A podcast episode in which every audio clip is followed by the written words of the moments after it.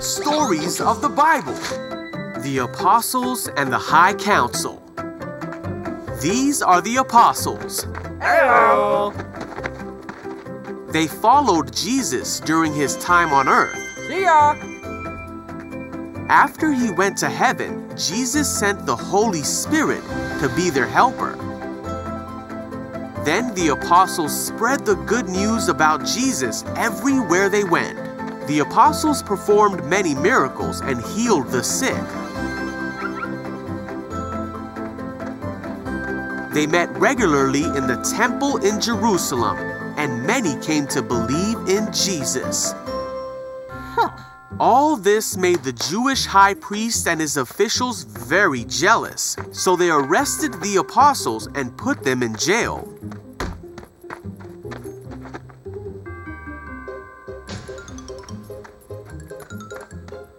But an angel of the Lord came in the night Whoa. and opened the gate of the jail. The angel told them to go to the temple and tell people about Jesus. Got it. So at daybreak, the apostles went to the temple and told people about Jesus, as the angel told them to. Meanwhile, the high priest and his officials called together a meeting of the high council. They sent the guards to bring the apostles out of jail, but when they went to the jail, they were gone. Wait, what? They returned to the council and reported that the men were gone. Guess what? Then someone arrived and announced that the men who were in jail were standing in the temple, teaching people. Go get them! The captain went with his temple guards and arrested the apostles. Come on, you. They brought them before the high council.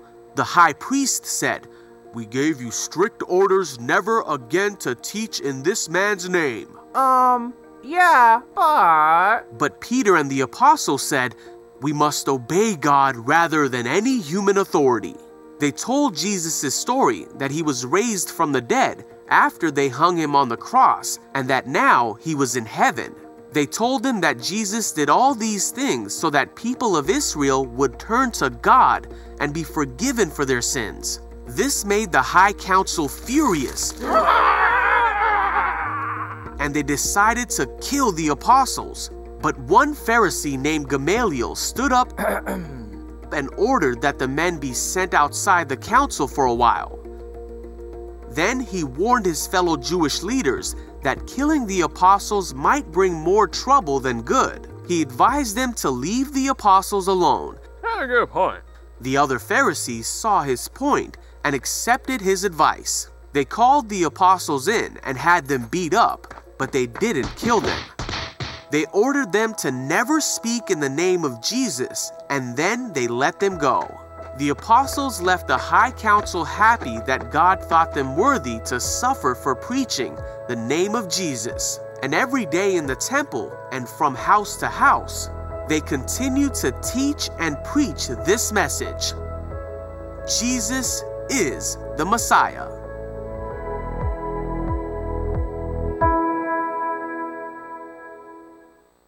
just to share from God's Word the uh, verses that this uh, animation is drawn from. We're taking from Acts chapter 5, verses 41 to 42. The apostles left the Sanhedrin rejoicing because they had been counted worthy of suffering disgrace for the name. Day after day, in the temple courts and from house to house, they never stopped teaching and proclaiming the good news that Jesus is the Christ. This is the word of the Lord. Thanks be to God. One of the books that we have read with our children is about a little pea who decides to escape from the dinner plate. He has a series of adventures, falling into a fish tank, bouncing into a toaster that's on, being blown along a shelf by a fan, and ending up in the rubbish heap. And sometimes it feels that the church, as we look around the world, as it tries to live the way of Jesus, is a bit out of its depth sometimes, or pushed around by strong winds from other people. or even being considered as on the rubbish heap. Here are three things from those verses that Sam just read that can help. The first thing is those apostles, those followers of Jesus, had purpose. Uh, the, the, experts in mental health uh, will often tell you that it really helps your resilience if you have a sense of purpose in life, uh, and that you should try and find one. Uh, here is the church's purpose. They never stopped teaching and proclaiming the good news that Jesus is the Christ. But they didn't find that purpose, it found them. God gave it to them when he raised Jesus from the dead and said, Here he is, the long awaited King of all the world. And when the church sticks to this purpose, it's a solid foundation that gives us resilience. Uh, and that's why uh, it's a joy uh, for us to be running all these alpha courses that are going on. Uh, I know we want to break this week, um, uh, but uh, the last three weeks and then resuming next week, we'll be praying and cooking and hosting and leading and inviting um, to proclaim the good news uh, that Jesus is the Christ. Um, and so, uh, as uh, we enter next week, and perhaps the questions are tough and some guests' attendance is unpredictable, uh, keep going. This is the right purpose for the church. The second thing uh, in that passage is the uh, followers of Jesus had energy. Day after day in the temple courts and from house to house, they never stopped. Uh, where did that energy come from? Uh, didn't come from eating Weetabix for breakfast or, or even Warburton's toasty loaf. Uh, it didn't come from finding your power or your inner strength. Peter says it clearly to the council earlier on We are witnesses of these things, and so is the Holy Spirit, whom God has given to those who obey him. They had been filled with God's Spirit and they'd seen him at work. And that same Spirit lives within us and works within us. And sometimes he works in extraordinarily wonderful and obvious demonstrations of his care and power when things are tough for the church.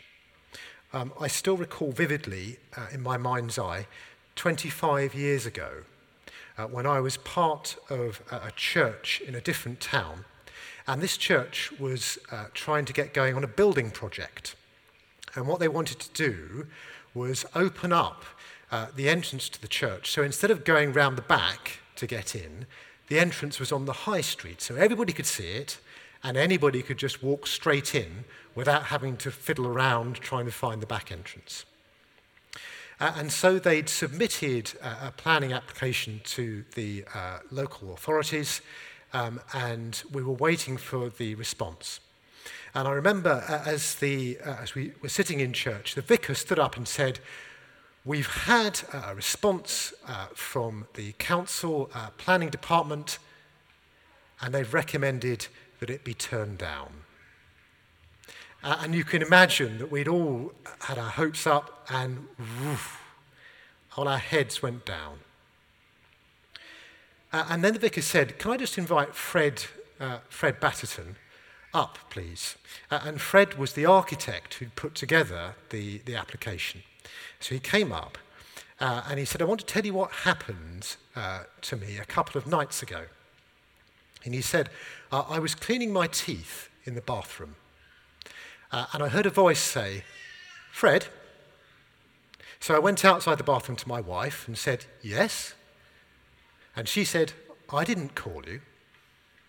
So I went back into the bathroom and started cleaning my teeth again. And then the voice came again Fred.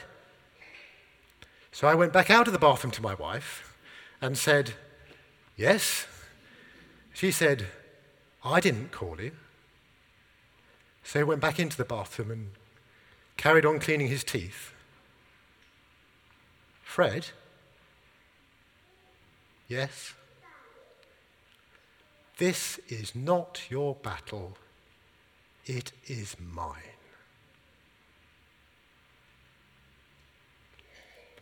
Uh, and you can imagine that when that happened, the whole church, instead of being like this, suddenly went whoop, back up.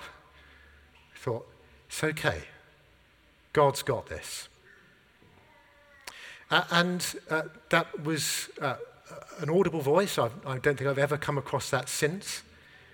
But what I have very consistently come across is uh, it's mostly really about saying in prayer to Jesus again and again, this is a difficult situation for us as a church, or this is a difficult situation for me as an individual. Please give me your strength, your energy to handle it your way. And that's why at the end of each morning service we stand together to receive God's Spirit afresh. And it may be that, like me, your mind starts to drift towards the coffee pot at that point. But it, I have to remind myself this is a chance to receive His Spirit afresh together. The third and final thing that the uh, disciples had was the right attitude. But this wasn't a, hey, we can do this, anything is possible if you believe, uh, kind of positive thinking. Listen to this. This is what they thought. The apostles left the Sanhedrin, the, the high council. They rejoiced because they had been counted worthy of suffering disgrace for the name. What an extraordinary thing to say. It doesn't mean that they thought, oh, what lovely suffering. I really enjoyed being beaten up. And it doesn't mean they deliberately tried to make it happen. They had, in fact, simply taught and lived the way of Jesus and seen him at work. And the council had become jealous. And this is exactly the way things had happened for Jesus as well. So when the same things happened to Jesus' followers, they knew they were on the right track. They knew they were being faithful to what they'd been told. And so they rejoiced. And, and the church will go through opposition in different ways, in different times, and in different places. Sometimes things are hard, sometimes are not. Uh, North Korea is not England. But uh, there is a general guideline here which we can all use at any point, whether things are going well or badly, and that is to rejoice over what we have in Jesus, because that cannot be taken away. In Him, we have access to our Heavenly Father. In Him, we have a constant friend. In Him, we have a mighty King who forgives and saves. In Him, we have a church family. And in Him, we have a future and a hope better than anything in this world. And those things are such an encouragement and also, remembering them helps us to stay grounded when the circumstances are really good.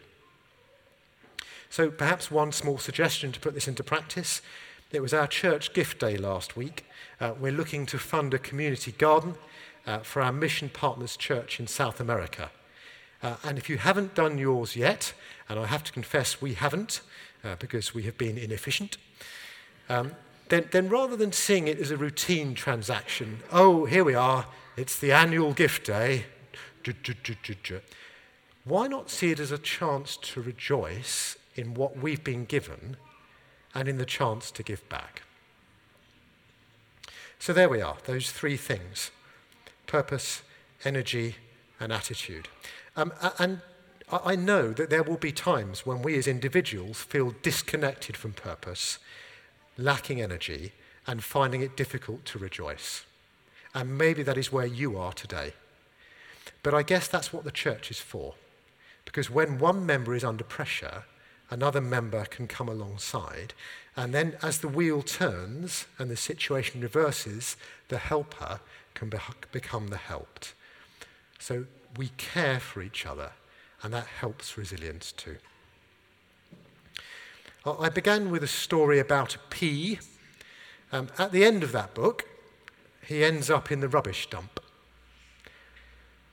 But in the rubbish dump, he joyfully starts sprouting shoots and growing into a new plant and producing lots of new peas. He really is a resilient little fellow. And the observant among you will have worked out that purpose, energy, and attitude spells out P.